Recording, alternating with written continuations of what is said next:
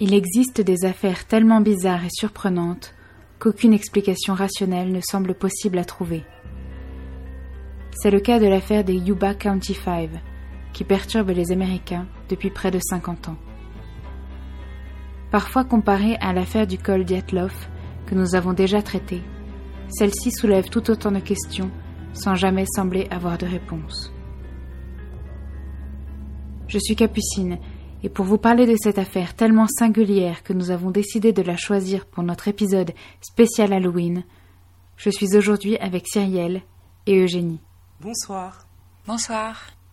C'est l'histoire de la montagne du secret.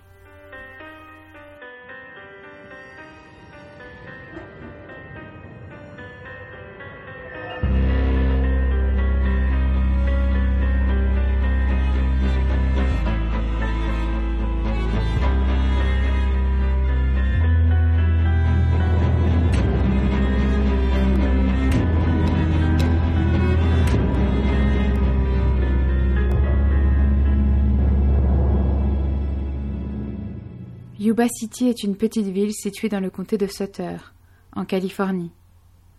Dans les années 70, elle compte plus de 13 000 habitants. Le nom de la ville vient des expéditions espagnoles et mexicaines du début du XVIIIe siècle. Les explorateurs ont vu du raisin pousser le long de la rivière et ont appelé le lieu Uba, qui est un dérivé du mot espagnol uva, qui désigne le raisin. C'est sur une carte de Jean-Jacques Vioget, un capitaine et un explorateur suisse, qu'est retrouvé pour la première fois ce terme, en 1841.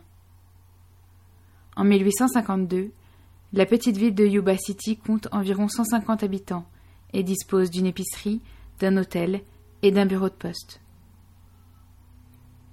La ville de Yuba est marquée par plusieurs tragédies.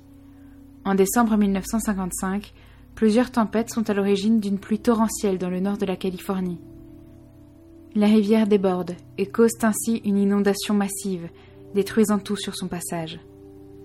Entre 550 et 600 résidents du comté de Sutter sont sauvés grâce à l'intervention d'un hélicoptère, tandis que 38 personnes ont tragiquement perdu la vie à cause des inondations. Le 14 mars 1961, un Boeing B-52 Stratofortress, qui est un bombardier stratégique subsonique à réaction, mis en service en 1955 dans l'US Air Force et qui transporte deux bombes nucléaires, subit une dépressurisation incontrôlable qui oblige l'équipage à descendre à 3000 mètres pour compenser.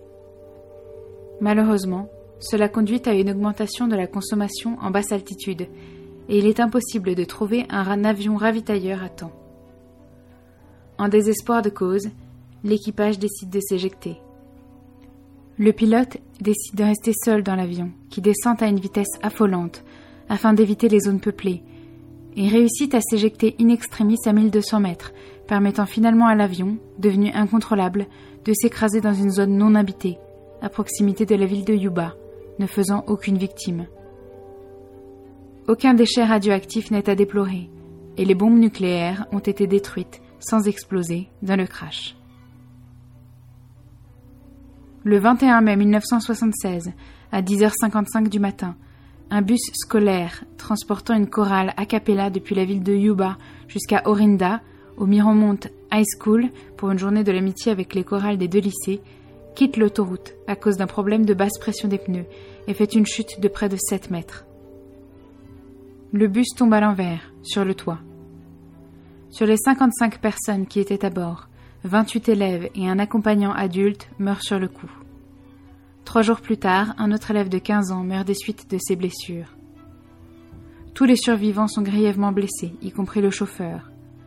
Après une enquête, l'accident est considéré comme n'étant pas de la faute directe du chauffeur, mais plutôt résultant de son manque d'expérience, ainsi que du bus qui était trop vieux, 26 ans, et dont le modèle n'était pas connu par le chauffeur au moment du trajet. C'est le prochain épisode tragique dans l'histoire de Yuba City qui nous intéresse aujourd'hui. Le 24 février 1978, un groupe de cinq amis de la ville de Yuba décide d'aller voir un match de basketball. Il s'agit de Gary Dale Mathias, 25 ans, Jack Madruga, 30 ans, Jack Huet, 24 ans, Ted Weir, 32 ans, et William Sterling, 29 ans. Ils vont à Chico, une petite ville à environ une heure de route, pour assister au match.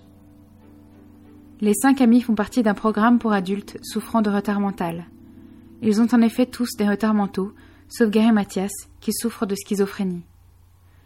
Jack Madruga a quant à lui un quotient intellectuel plus bas que la moyenne, mais n'a pour autant pas le statut de personne handicapée. Gary Mathias et Jack Madruga ont tous les deux servi dans l'armée et possèdent tous les deux leur permis de conduire. Vers 22 heures, le match se termine et les cinq amis décident de rentrer chez eux. Ils montent à bord de la Mercury Montego blanche et turquoise de 1969 de Jack Madruga et s'arrêtent en chemin à Bears Market, situé à trois pâtés de maison de l'endroit où se déroulait le match, à Chico. Ils y achètent une tarte aux cerises, une tarte au citron, une barre Snickers, une barre marathon, deux Pepsi et une bouteille de lait. L'employé du magasin est contrarié. Elle veut fermer boutique, mais les cinq hommes arrivent juste avant la fermeture.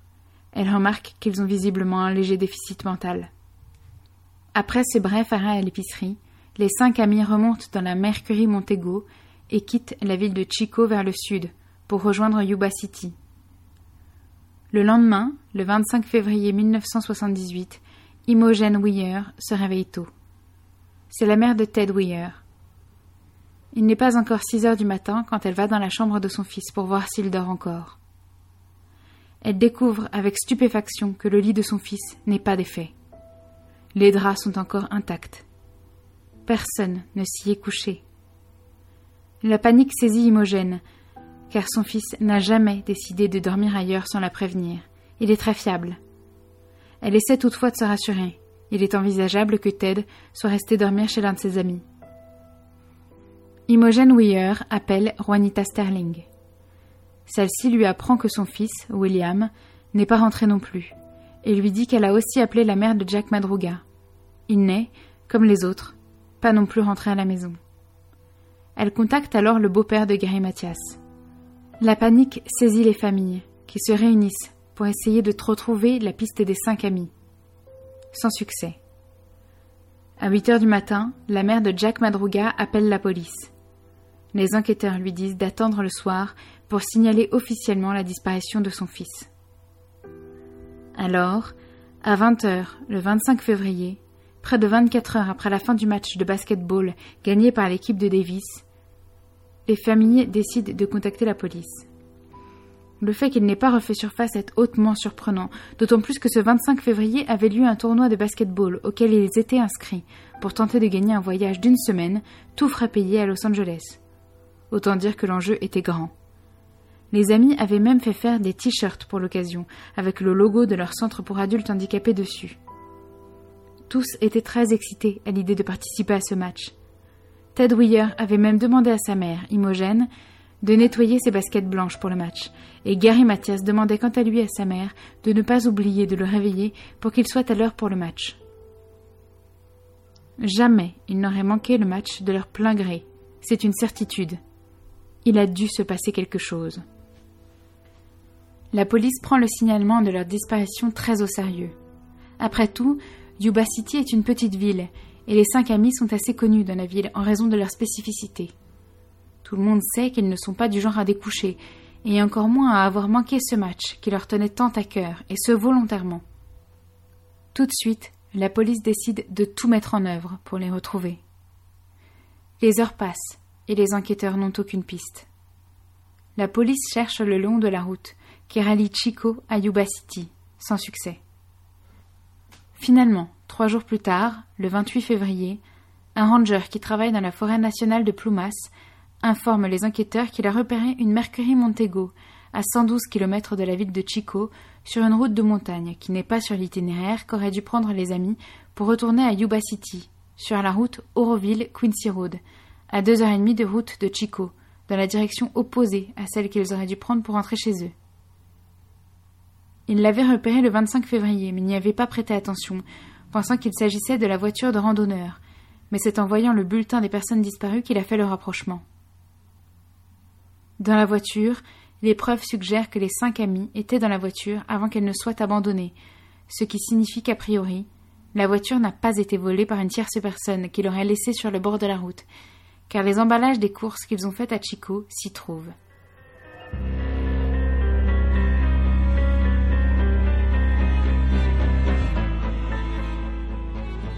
La localisation de la voiture est très perturbante car personne n'y trouve d'explication. Pourquoi les cinq garçons auraient décidé de ne pas suivre la route pour rentrer chez eux, sachant qu'il était déjà assez tard et qu'ils avaient leur match de basketball le lendemain matin? Pourquoi auraient-ils emprunté une route sombre une fois la nuit tombée?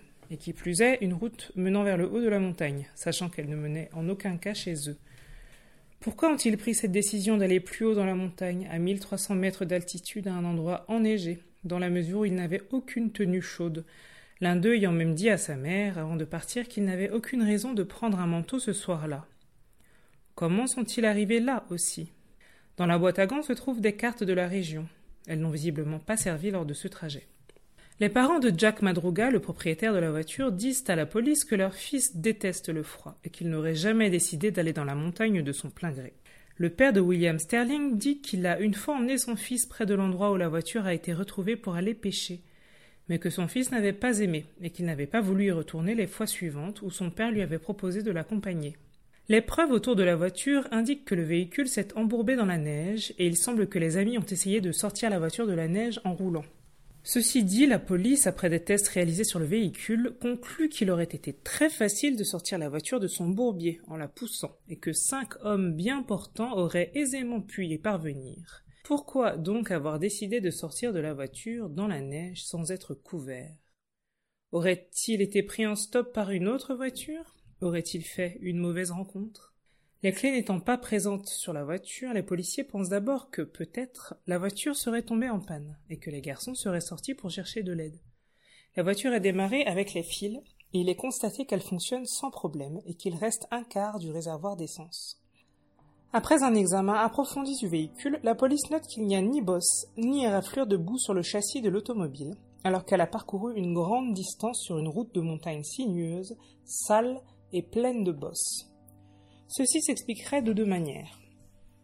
Soit le conducteur a roulé extrêmement doucement en évitant volontairement les bosses et les flaques, soit le conducteur connaissait la route, ce qui n'était pas le cas de Jack Madruga, à qui appartenait la voiture.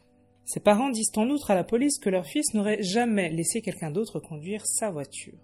Autre fait troublant, la voiture n'est pas verrouillée et une vitre est baissée quand elle est retrouvée. Les parents de Jack Madruga indiquent qu'il n'aurait jamais laissé sa voiture comme ça, car il la fermait toujours et en prenait grand soin. De plus, il paraît particulièrement surprenant de laisser la vitre de la voiture ouverte compte tenu du froid extérieur. Les recherches des hommes doivent alors être interrompues en raison du mauvais temps dans la région, subissant une tempête de neige. La presse s'empare de l'affaire et bientôt la police est submergée d'appels de gens disant avoir vu les cinq hommes un peu partout en Californie. La plupart des appels sont immédiatement classés par les enquêteurs. Néanmoins, plusieurs témoignages sont retenus par les inspecteurs. Le premier est donné par un habitant de Sacramento, Joseph Shawn, qui appelle la police pour leur indiquer que dans la soirée du 24 au 25 février, il a lui-même emprunté la route sur laquelle a été retrouvée la voiture de Jack Madruga afin d'aller à une cabane dont il est le propriétaire. Vers 18 heures, il s'est lui aussi retrouvé embourbé dans la neige et a essayé de pousser sa voiture. Mais il a ressenti une douleur à la poitrine, laissant penser qu'il commençait à avoir une crise cardiaque. Cherchant à sauver sa vie, car avoir une crise cardiaque seule de nuit dans une zone aussi peu fréquentée et par un temps pareil signait vraiment son arrêt de mort, il a décidé d'arrêter d'essayer de pousser sa voiture hors de la neige et s'y est réfugié en mettant le chauffage. Au bout de six heures, aux alentours de minuit, alors qu'il était toujours dans sa voiture en pleine souffrance, il a vu des phares de voiture dans la nuit. Il a regardé la voiture en question, qui correspond à la description de la voiture de Jack Madruga, s'agarer derrière la sienne. Là, il a vu des gens en sortir. Il n'a pas très bien vu car les phares étaient encore enclenchés, mais il témoigne à la police qu'il lui semble avoir notamment vu une femme avec un bébé dans les bras. Il a essayé de les appeler, mais les gens ont éteint leurs phares et arrêté de parler.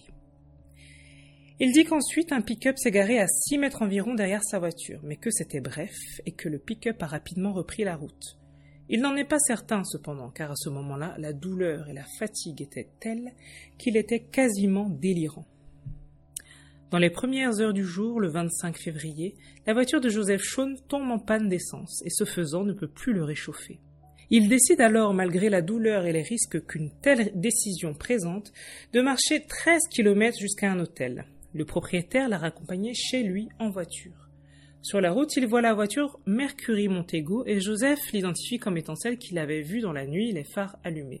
Plus tard, Joseph va à l'hôpital et le médecin qui l'examine confirme que celui-ci a fait une attaque cardiaque modérée et affirme que les symptômes qu'il décrit sont tout à fait crédibles. Le second témoignage est celui d'une femme qui travaille dans un magasin à Brownsville, à 48 km de l'endroit où la voiture a été retrouvée. Le 3 mars, elle voit un flyer avec des photos des cinq amis. Les flyers étaient distribués par les familles des cinq garçons afin de trouver des informations les concernant. Outre leurs photos et un numéro de téléphone ou joindre les personnes en charge de l'enquête, il était écrit qu'il y aurait une récompense pour quiconque aurait des informations. La récompense était fournie par la famille et représentait 1215 dollars, ce qui équivaut aujourd'hui à 5500 dollars. La femme explique aux enquêteurs que le jour après leur disparition, elle a vu quatre des cinq garçons dans son magasin après être descendus d'un pick-up rouge, ce qui ne correspond donc pas à la voiture de Jack Madruga. Elle dit que deux des garçons, Jack Huett et William Sterling, téléphonaient à la cabine à l'extérieur du magasin, alors que les deux autres sont entrés dans le magasin. Ce témoignage a été confirmé par le propriétaire du magasin. Il ajoute que deux des garçons qu'il identifie comme étant Ted Weir et Jack Huett ont acheté des burritos, du lait au chocolat et des boissons sans alcool. Le frère de Ted Weir témoigne.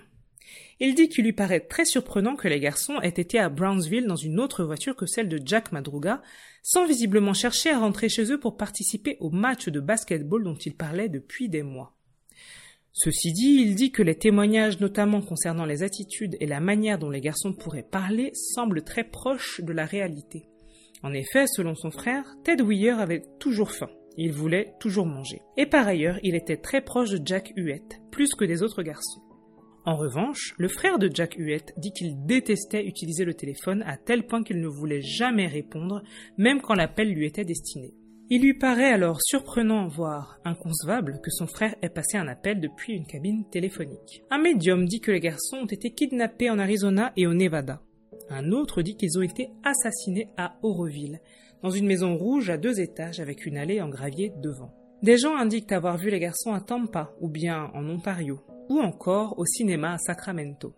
Malgré ces témoignages, l'enquête piétine et aucune avancée n'est faite sur l'affaire, du moins jusqu'au printemps quand, peu à peu, la neige se met à fondre dans la région. Ainsi, le 4 juin 1978, alors que les familles des garçons ont fini par imaginer que leur fils avait fait une mauvaise rencontre, un groupe de motards qui fait un voyage décide de s'arrêter sur un camp, où se trouve une sorte de remorque servant de refuge de montagne, autrefois utilisée par les services forestiers à une trentaine de kilomètres de l'endroit où a été retrouvée la voiture de Jack Madruga. Il est à noter que le camp se situe en amont sur la montagne, ce qui représente une grande distance à pied et à fortiori quand il neige, et ce sans équipement adapté. En arrivant, les motards constatent qu'une des fenêtres de la remorque a été cassée. Ils entrent dedans et sont saisis par une odeur infecte, celle d'un corps en putréfaction. Ils préviennent immédiatement la police qui ne tarde pas à identifier le cadavre en décomposition. Il s'agit de Ted Weir. Huit draps entourent son corps. Il lui manque ses chaussures en cuir qui ne sont pas retrouvées. Sur la table de chevet, à côté de lui, se trouve sa bague gravée de son nom, Ted, son collier en or, son portefeuille avec du liquide dedans, une bougie partiellement fondue et une montre Waltham en or. Les familles des amis disent que cette montre n'appartient à aucun des garçons. Les enquêteurs retrouvent la paire de chaussures de Gary Mathias dans la remorque. Au moment de sa disparition, Ted Weir est un grand gaillard en bonne santé. Il mesure 1m80 et pèse 90 kg. Quand les enquêteurs retrouvent son cadavre, il est émacié et a quasiment perdu la moitié de son poids. Il ne pèse plus que 50 kilos tout au plus. Ses pieds sont gravement gelés, à tel point qu'ils sont presque gangrénés. Sa barbe a beaucoup poussé. Tous ces indices laissent à penser que Ted Weir a vécu entre huit et treize semaines dans cette remorque, où il est lentement mort de faim et de froid, dans ce qui a dû être une terrible agonie.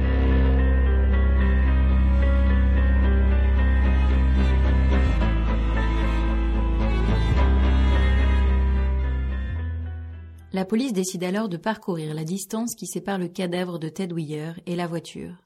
Et le lendemain, ils retrouvent des restes humains en partie dévorés par des animaux. Ils sont identifiés comme étant ceux de Jack Madruga. Il semble avoir été traîné sur trois mètres jusqu'à un ruisseau. Il est retrouvé face vers le haut, sa main droite enroulée autour de sa montre. Il n'en reste que des os. Il retrouve aussi le corps de William Sterling dans une zone boisée et dispersé sur une zone de quinze mètres environ. Comme Jack Madruga, il n'en reste que des os. Deux jours plus tard, le père de Jack Huetz, qui fait partie des équipes de recherche qui ratissent la zone, trouve une colonne vertébrale. Elle appartient à son fils. Il fait cette macabre découverte à environ trois kilomètres au nord-est de la remorque où a été trouvé le cadavre de Ted Weir. La colonne est retrouvée près d'un jean Levis et des chaussures de Jack Huetz. Le lendemain, on retrouve le crâne à une centaine de mètres en contrebas. La police avait tenté de dissuader le père de Jack Huet de se joindre aux recherches, craignant qu'un tel événement se produise. Mais le père de Jack Huet avait vivement protesté et avait insisté pour participer. Au nord-ouest de la remorque, à environ 400 mètres, on retrouve trois couvertures en laine du service forestier, ainsi qu'une lampe de poche posée au bord de la route. La lampe de poche présente quelques traces de rouille et a été placée en position off, il n'est alors pas possible pour les enquêteurs d'estimer depuis combien de temps elle se trouve sur place et si elle a été utilisée par les amis. La police ne retrouve aucune trace de Gary Mathias. Il est parti de chez lui le 24 février, sans son portefeuille. Il n'a donc pas d'argent et pas de pièce d'identité. Il n'a pas non plus son traitement médical dont il a besoin tous les jours. Gary Mathias suit en effet un traitement pour sa schizophrénie, qui est considéré par le corps médical comme étant sous contrôle. Il prend de la trifluopérazine, un antipsychotique typique de la classe des phénothiazines, et du cogentin qui est un médicament souvent prescrit dans le cas de la maladie de Parkinson. Il est à noter que les antipsychotiques typiques sont de plus en plus remplacés par des antipsychotiques atypiques, qui causent moins de syndromes extra-pyramidaux, qui sont des tremblements, une hypertonie ou une hypokinésie, donc des mouvements rares et lents. De plus, les antipsychotiques atypiques sont considérés comme étant plus efficaces pour les schizophrénies dites résistantes, et notamment pour les symptômes négatifs de la schizophrénie, qui désignent un déclin des fonctions cognitives normales. Cela peut se traduire par des difficultés de concentration, des difficultés à apprendre de nouvelles choses, mais aussi des difficultés sur le plan émotionnel, avec une incapacité à ressentir du plaisir ou une abrasion de l'affect. Gary Mathias n'ayant pas de traitement d'antipsychotique atypique, il est possible qu'il ait souffert de syndromes extra-pyramidaux, comme le suggère son traitement de Cogentin, et éventuellement de symptômes négatifs de la schizophrénie. La famille de Gary Mathias explique à la police que la maladie de Gary est apparue cinq ans auparavant, quand il était dans l'armée, en Allemagne. Après son retour d'Allemagne, Gary a traversé des crises psychotiques qui l'ont plusieurs fois rendu violent. Il a d'ailleurs été condamné à deux reprises pour agression.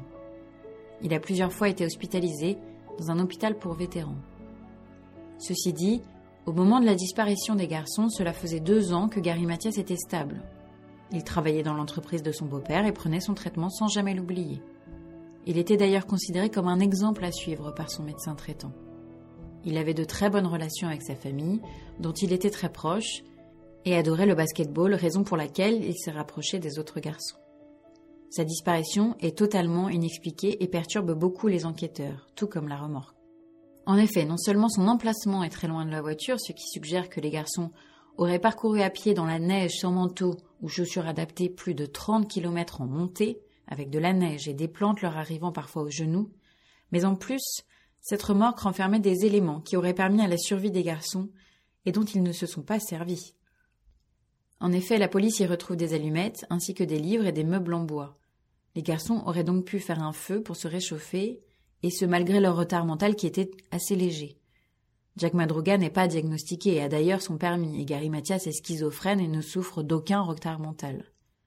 De plus, la remorque contenait assez de repas déshydratés pour nourrir les cinq hommes pendant un an. Aussi, à l'extérieur se trouvait un réservoir de propane. En ouvrant le gaz, ils auraient eu du chauffage dans la remorque. Le réservoir n'a pas été ouvert. La remorque contenait aussi de gros vêtements et couvertures, qui auraient pu permettre aux garçons de rester au chaud, même sans faire de feu. La famille de Ted Weir dit tout de même que, contrairement aux autres garçons du groupe, son retard mental s'exprimait notamment par un manque de bon sens, et qu'il aurait été possible qu'il ne pense pas à faire du feu pour se réchauffer, par exemple. Mais ce qui met à mal cette théorie est que les policiers pensent que Ted Weir n'a pas été seul dans la remorque. Car le fait que les chaussures de Gary Mathias s'y trouvent laisse à penser que celui-ci les ait échangées avec celles de Ted Weir à un moment donné. Ted faisait une pointure de plus que Gary, mais on considère qu'en raison du froid et des éventuelles engelures qu'il aurait pu avoir sur les pieds, Gary Mathias aurait pu avoir des pieds gonflés et aurait eu besoin de chaussures plus grandes que les siennes. Ted Weir n'aurait donc jamais pu mettre les chaussures de Gary Mathias, et les deux hommes n'auraient pas pu les échanger. Il aurait alors fallu que Gary les prenne à Ted, peut-être après sa mort. De plus, la manière dont le corps de Ted a été retrouvé enroulé dans les couvertures suggère que quelqu'un a veillé sur lui, car vu l'état de ses pieds, il n'aurait pas pu aller jusqu'au lit seul et encore moins s'enrouler de couverture. La police apprend qu'un employé des services forestiers est allé à la remorque la veille, le 23 février. Les amis auraient pu repérer les traces laissées par l'employé dans la neige et décider de les suivre. Ceci dit, d'autres mystères entourent encore cette affaire notamment le fait qu'une cabane abandonnée se situe près de la voiture. Pourquoi les garçons n'y sont pas allés plutôt que d'aller à la remorque? Au fil du temps, la police explore d'autres pistes. Les enquêteurs découvrent que Gary Mathias avait des amis à Forbestown, une ville située à mi-chemin entre Chico et Yuba City. La route qui mène à Forbestown est très difficile à trouver et Gary Mathias aurait pu se tromper et indiquer la route sur laquelle la voiture a été retrouvée par erreur, et ils auraient ensuite pu se perdre. Les amis de Gary Mathias ont indiqué aux enquêteurs qu'ils pensaient que cette théorie n'avait pas de sens. Il était déjà tard au moment où les garçons ont quitté Chico, et ils voulaient se dépêcher de rentrer pour être en forme pour le match du lendemain. De plus, Gary Mathias n'avait pas de nouvelles de ses amis de Forbestown depuis plus d'un an au moment des faits. Certaines des familles des garçons pensent que sans le vouloir, ou même sans le réaliser, les garçons ont dû être témoins de quelque chose de grave qui aurait poussé quelqu'un à les prendre en chasse. Cette théorie, bien qu'assez compliquée, semble intéressante. En effet, cela expliquerait que les garçons aient pris une route différente de celle qu'ils devaient prendre, qu'ils aient décidé d'aller loin dans la montagne dans l'espoir d'échapper à un éventuel poursuivant, et qu'ils aient quitté la voiture, parfaitement en état de marche, pour aller dans la forêt. Malheureusement, comment expliquer alors que la voiture n'ait aucune trace malgré la route chaoteuse et sale? L'état de la voiture montre que la personne qui a conduit l'a fait très lentement et avec beaucoup de précautions. Ce n'est pas la manière dont on conduit quand on est poursuivi. La police pense que Jack Madruga et William Sterling sont morts les premiers, pendant la marche les menant à la remorque. Ils seraient, selon les enquêteurs, morts d'hypothermie et n'auraient donc jamais atteint la remorque. La théorie qui est aujourd'hui privilégiée par la police est que trois des cinq amis ont atteint la remorque. Ted Weir y est mort, Jack Huet qui a été retrouvé très près de la remorque, et Gary Mathias qu'on n'a jamais retrouvé. La police pense que, constatant que la remorque était fermée à clé, les amis ont brisé la vitre pour y entrer. Ils ont dû craindre d'être poursuivis pour vol et ont pu décider de ne rien endommager ou toucher à l'intérieur et que c'est pour cette raison qu'ils n'ont pas fait de feu et n'ont pas utilisé les éléments présents dans la. Cette théorie est, cela dit, mise à mal par le temps qu'a passé Ted Weir sur place. Au bout de treize semaines, quiconque ferait passer sa survie avant la crainte d'éventuelles poursuites pour un délit mineur. Le 20 juin 1978, Près de quatre mois après la disparition des garçons, la police décide de mettre un terme aux recherches de Gary Mathias. L'affaire n'a jamais été résolue, et Gary Mathias, parfois considéré comme un suspect et parfois comme une victime, n'a jamais été retrouvé. Les théories sont nombreuses pour expliquer cette histoire, aussi bizarre qu'effrayante.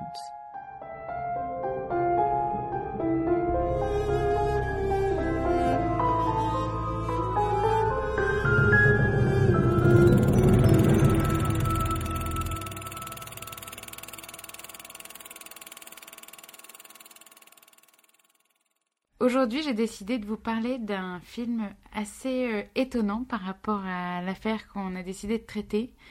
Euh, en effet, j'ai décidé de parler d'un film indien qui est sorti en 2012 que Eugénie connaît très bien, qui s'appelle Japta Kaijan. Oh yes En français. Trop contente. ou en français, Jusqu'à mon dernier souffle. C'est un film de Yash Chopra. C'est d'ailleurs son dernier film et il est sorti après sa mort. Et c'est avec Shah Rukh Khan, Katrina Kaif et Anushka Sharma.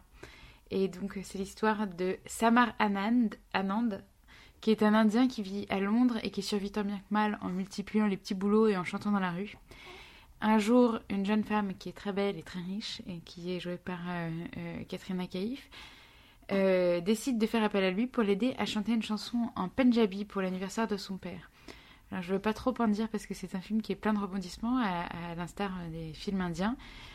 Ce que je peux dire, c'est que euh, à un moment, Samar, pour une raison que je peux pas trop dévoiler, change complètement de vie et devient démineur dans l'armée en Inde. Et donc il quitte Londres et devient quelqu'un de très différent de celui qu'il avait été par le passé. J'ai choisi ce film parce que hum, on nous a fait la critique par le passé que on avait choisi trop de films de Hitchcock. Alors euh, pour ma défense, c'est mon réalisateur préféré. Je choisis des films que j'aime bien parce que je pourrais choisir des films qui sont plus qui sont peut-être plus différents, euh, voilà. Mais je choisis des films que je vous recommande et je trouve que c'est déjà euh, très gentil de ma part. Pas mal. Oui, parce que je pourrais juste regarder sur, euh, sur euh, Google. Et non, moi je regarde des films et j'essaie de choisir des films que j'aime pour vous les recommander. Donc, en l'occurrence, bah, ce film, euh, Jeb Takaijan, donc Jusqu'à mon dernier souffle, c'est un film que j'adore. Je pense qu'on peut dire que c'est dans mon top 5. Mm. C'est pas.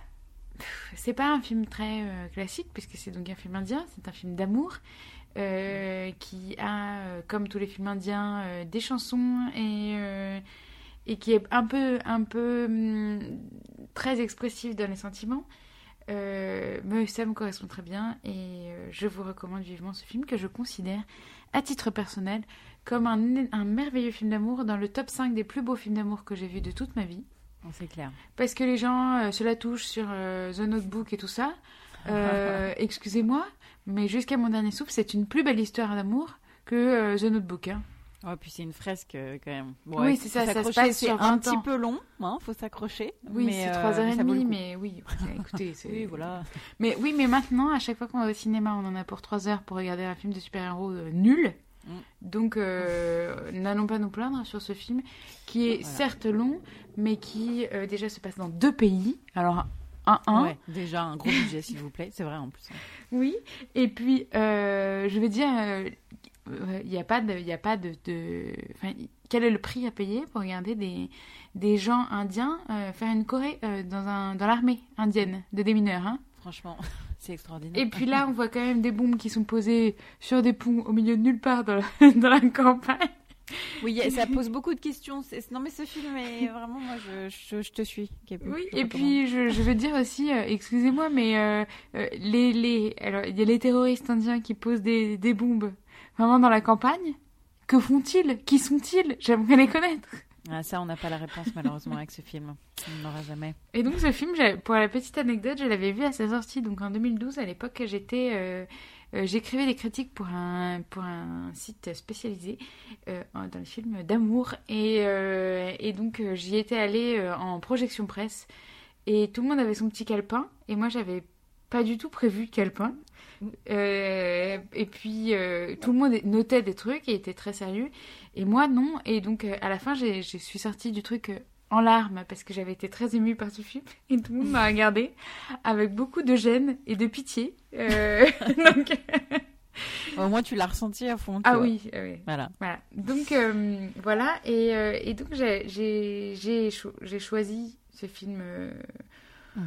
pour les raisons que j'ai évoquées parce que en effet c'est quelqu'un qui qui est enfin on peut dire qu'il disparaît Mhm. qui euh, donc je fais plutôt référence à Gary Mathias qui euh, qui change qui devient quelqu'un d'autre et tout et donc Eugénie toi qui as vu ce film est-ce que tu penses que à la manière de Samara à la manière de Samara Nand pardon euh, Gary Mathias aurait pu refaire sa vie ailleurs en occultant toute une partie de qui il est et de ce qui s'est passé ou selon toi son issue a-t-elle été plus terrible, c'est-à-dire serait-il décédé comme ses, ses compatriotes?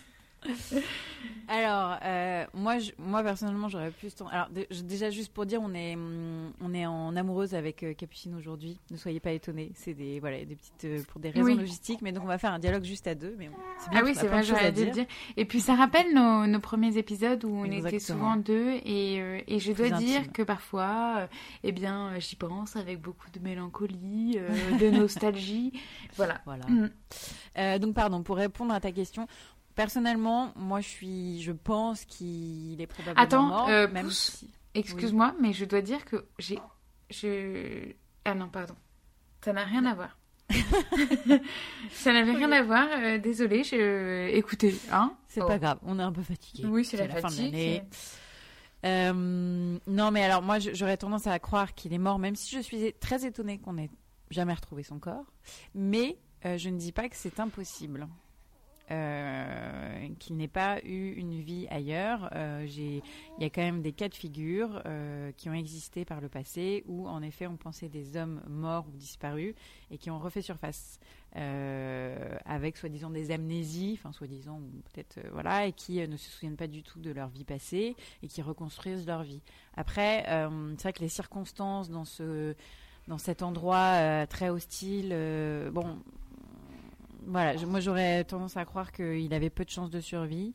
Mais euh, bon, après, euh, dans l'histoire comme tu l'as, dans l'affaire comme tu l'as raconté, ils n'étaient pas très doués non plus, euh, donc ils auraient quand même pu survivre, même si c'était hostile.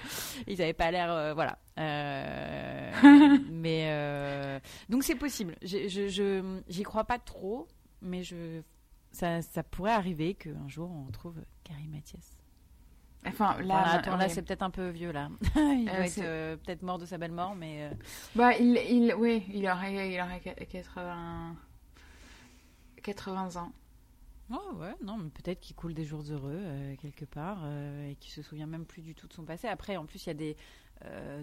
quand tu as des épisodes vraiment traumatiques, tu peux... surtout s'il a vu ses copains mourir les uns après les autres. Bah, alors... Euh, s'il a vu ses copains mourir les uns après les autres, il a quand même été euh, extrêmement longtemps dans cette montagne.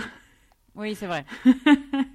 enfin, sauf les premiers, les deux premiers, il aurait pu les voir mourir et s'échapper, mais euh, parce qu'ils sont mm. morts assez vite finalement, a priori.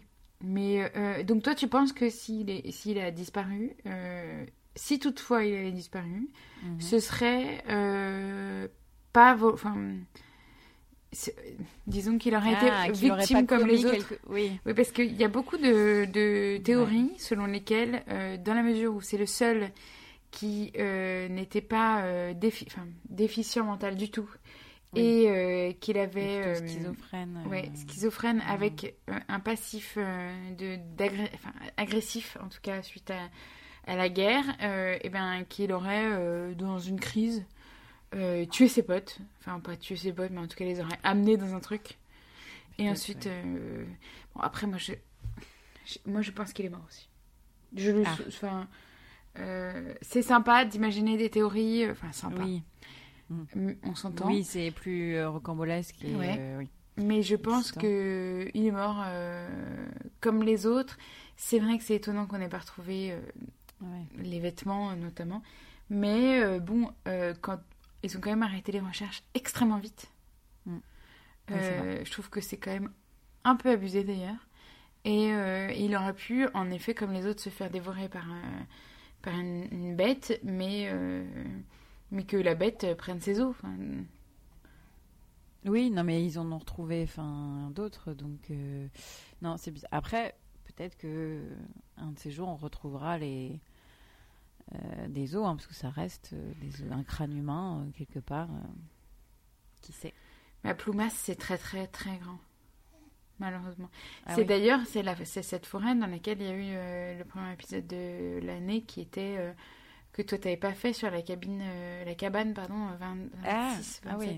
Ah Et c'est dans la même forêt mais qui est tellement énorme qu'en fait, oui. Voilà. oui donc bah bon, alors on est d'accord, il est probablement mort. le débat, ça euh, reste bien même. Ouais, mais franchement, moi j'ai adoré l'affaire en tout cas, Capu. Enfin, tu sais que pour ceux qui avaient peut-être écouté euh, l'affaire du col Diatlov que j'avais euh, étudié, j'adore ce genre d'affaires. Franchement, ça me ça me fascine parce que même si on arrive à expliquer certaines choses, certains détails, déjà il faut extrapoler pas mal. Et, en fait, c'est une concordance de plein de choses. et, et on aimerait tellement savoir euh, vraiment euh, ce qui s'est passé au fur et à mesure. Enfin, ça a l'air complètement dingue que la probabilité que tous qui avaient une petite déficience mentale, mais pas non plus euh, extrême. bah, disons que Ted Weir, quand même, qui, qui manque de sens commun tellement qu'il ne pense pas qu'avec des allumettes, il peut faire un feu pour se réchauffer. Euh... Et pourtant, il avait allumé une bougie. Il y avait une bougie consommée. C'est pas forcément lui qui l'avait allumée. Ah de, même que la montre aurait pu euh, appartenir à, quelqu'un mm. d'autre. et, c'est ça, c'est qu'on se dit que peut-être euh, il s'est dit tiens, euh, c'est pas chez moi et tout, je veux pas abîmer, je veux toucher à rien. Alors aussi, ce que j'ai pas dit, c'est que j'ai parlé des, des boîtes de conserve qui avaient été vidées. Elles ont été vidées à l'aide d'un ouvre-boîte qui n'est euh, utilisé que dans l'armée. Euh, Ah. En fait, quand on n'a pas fait l'armée, a priori, on ne sait pas s'en servir.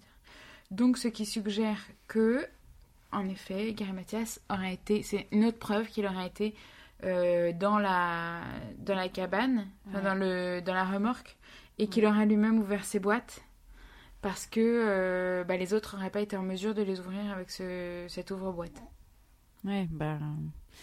Non, mais c'est vraiment. Donc, euh, lui aurait quitté à un moment donné. euh, et puis, euh, et puis c'est c'est Ted Weir qui est dans les draps, justement, un Ouais. peu. Ouais, dans une position où quelqu'un a dû veiller sur lui, ou en tout cas. Enfin, c'est très étrange. Ça a dû être très bizarre pour tous de, de retrouver tout ça.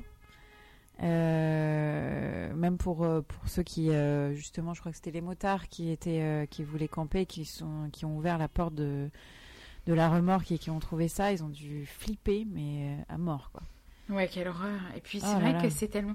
Enfin, moi, je me le dis pour les familles, mais s'imaginer que le type est resté en vie tellement longtemps et qu'ils Ah l'ont ouais, pas c'est- recherché. En fait, ils l'ont pas recherché aussi parce qu'ils sont allés beaucoup trop loin, quoi.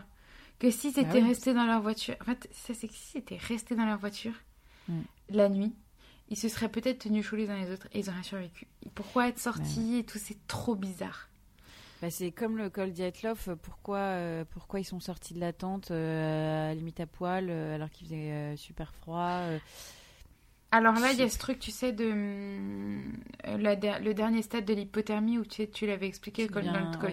C'est vrai. Parce que c'est arrivé aussi ici, il y en a un qui a enlevé ses vêtements a priori, Mm. Euh, qui est le, je sais, oh, je, je ne sais plus.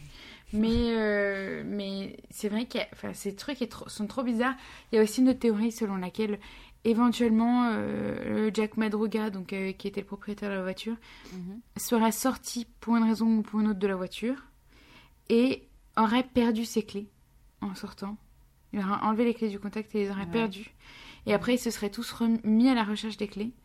Et ils auraient décidé de, euh, comme ils ne les retrouvaient pas, d'aller vachement plus loin. Mais à 30 km de là. Ça n'a pas de sens. Mais c'est que c'est très très bizarre. Pourquoi ils l'ont fait remonter? Enfin, je veux dire, euh, de nuit, euh, moi par exemple, qui suis extrêmement peu sportive, euh, à un niveau qui est presque qui pourrait être inscrit dans les dans les annales tellement c'est peu sportif. Et ben, euh, j'aurais jamais, euh, j'aurais jamais fait 30 km à pied dans l'absolu. Certainement pas en montagne et certainement pas en montée, certainement pas de nuit. Non, mais En même, fait, c'est même que pour tu- des sportifs, c'est le, bon- enfin, c'est le bon sens, tu me diras, elle l'avait pas forcément. Enfin, franchement, c'est. Non, mais il y avait au moins un euh, des gars qui avait le bon sens, enfin, notamment Oui, Gary voilà. Mathias. Et puis, euh, c'est pas comme si euh, ils étaient partis en rando pour l'après-midi, faire une balade et que ça avait dégénéré. Là, ils sortaient d'un. Ils sortaient, euh, c'était D'un match. match. Ils allaient en avoir un le lendemain. Enfin, ils avaient plein de trucs de prévus. Euh, c'est- c'était- enfin, vraiment, ça n'a, ça aucun sens. Et ça, ce mystère-là, c'est, c'est terrible quand même de de pas le comprendre. C'est encore, je trouve ça différent. C'est terrible aussi quand il y a un quand il y a un meurtre et qu'on ne comprend pas. euh, euh, comme euh, les, classiques Ligonès et Petit Grégory. Mais là, c'est vraiment différent parce que ça fait appel à voilà un concours de circonstances, tu vois, limite paranormal en fait. C'est ça qui qui est particulier. Oui, et puis qui aurait pu, enfin si, si toutefois c'était un, un acte euh, criminel, euh, qui aurait pu euh, leur, leur en vouloir au point de, enfin, et puis qui, Puis de cette façon, tu vois, avec Oui. toutes ces complexités. je sais pas, c'est ça, c'est que moi j'ai décidé, par exemple, en tant que Gary Mathias, si, j'étais Gary Mathias et que j'étais dans une fureur, une fureur folle, bah, je, je, disons que je le sur le moment, c'est, c'est- ça peut pas durer des mois et des mois. Euh, ce truc où ils le veillent, enfin déjà ils les emmènent hyper loin, ou alors dans un, dans un truc de délire, il les a poussés à aller euh, super loin dans la montagne, Mhm. et ensuite, reprenant ses esprits, il, il l'aurait veillé et tout ça, c'est hyper bizarre. Non, ouais, c'est trop bizarre. Et Est-ce qu'il a Mhm. enlevé les chaussures euh, Est-ce qu'il lui a enlevé les chaussures alors qu'il était en train de mourir? Ou alors est-ce qu'il l'a il l'a laissé avec. Euh, Enfin, sans chaussures Je pense que c'est plutôt ça. Je pense que le type, à la fin, est resté seul très très longtemps. Parce que si, si Gary Mathias avait été dans, enfin, a été dans, le, dans la remorque comme on le suppose, Mhm. moi je pense que. euh, ils ont décidé, pour une raison très obscure, ça je n'ai pas d'explication, euh, d'aller, euh, de faire cette rando en suivant les pas euh, du gars qui- qu'ils avaient repéré euh, dans la neige. Mhm. Donc ils ont fait ça, Ils- et deux sur place sont morts, enfin en, se fe- en, allant- en y allant. Euh, ensuite ils sont tous les trois arrivés à la remorque. Il y en a un qui a dit je vais sortir pour je sais pas quoi. Là il est mort, Mhm. pouf. Il est resté que euh, Ted Weir et Gary Mathias qui ont un peu subsisté dans ce truc pendant, euh, Mhm. je pense, euh, une semaine peut-être, ou quelques jours en tout cas. D'où les, les, les boîtes de conserve vides avec le truc. Ensuite, je pense que Gary Mathias a dit je vais chercher moi-même de l'aide parce qu'on peut pas rester là euh, indéfiniment. Mhm. Et là, pouf, il est mort. Ouais, moi euh, je pense que tu as raison. Parce que je vois pas. euh, et l'autre était trop faible pour euh, faire mieux que. Enfin, pour Pour même sortir. survi- survivre tout seul en, agonie, quoi. Ce qui est horrible. Mais comment est- peux-tu survivre si longtemps sans manger, sans boire enfin, Perdre 50 kilos Enfin, Ouais, ça, ça franchement, euh, ça a duré.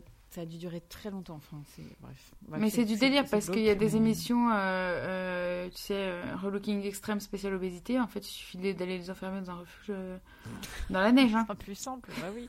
Pas du tout de maltraitance, euh, non. Bah, tu sais, dans le relooking extrême spécial obésité, euh, et ils les font vomir, hein, parce que euh, les gars, ils les, si si, non, ils les font pas vomir, ils mettent pas les doigts au fond de la gorge, mais je veux dire, ils font tellement de sport, c'est des, c'est des gens qui Ah ne oui. font pas de sport.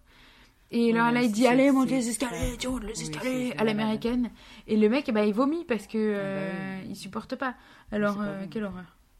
Oui, c'est- c'est c'est de la maltraitance, en effet. Oui. Pour le, pour le show, pour le spectacle. En Ah plus, là là. il paraît qu'avant, c'était un couple et ils sont séparés, euh, les deux qui animaient l'émission. Je ne sais pas pourquoi je, je donne cette information. J'ai j'ai appris ça, écoute, il y a trois jours, je ne sais pas comment. Incroyable. Euh, bon, en tout cas, c'était franchement, je ne connaissais pas. Merci beaucoup, Capu, parce que c'était une très très bonne affaire. Bah, merci, moi je tiens à remercier euh, Amélie euh, pour m'avoir suggéré cette affaire, qui n'est pas du tout une de nos auditrices, donc elle nous- elle n'entendra pas ce remerciement. Mais quand même, on pense à elle. Merci. Oui, bisous Amélie.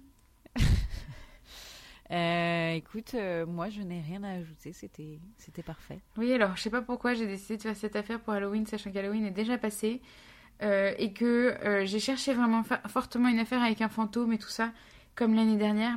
Je n'en ai pas trouvé. Si vous en avez une pour l'année prochaine, je suis preneuse.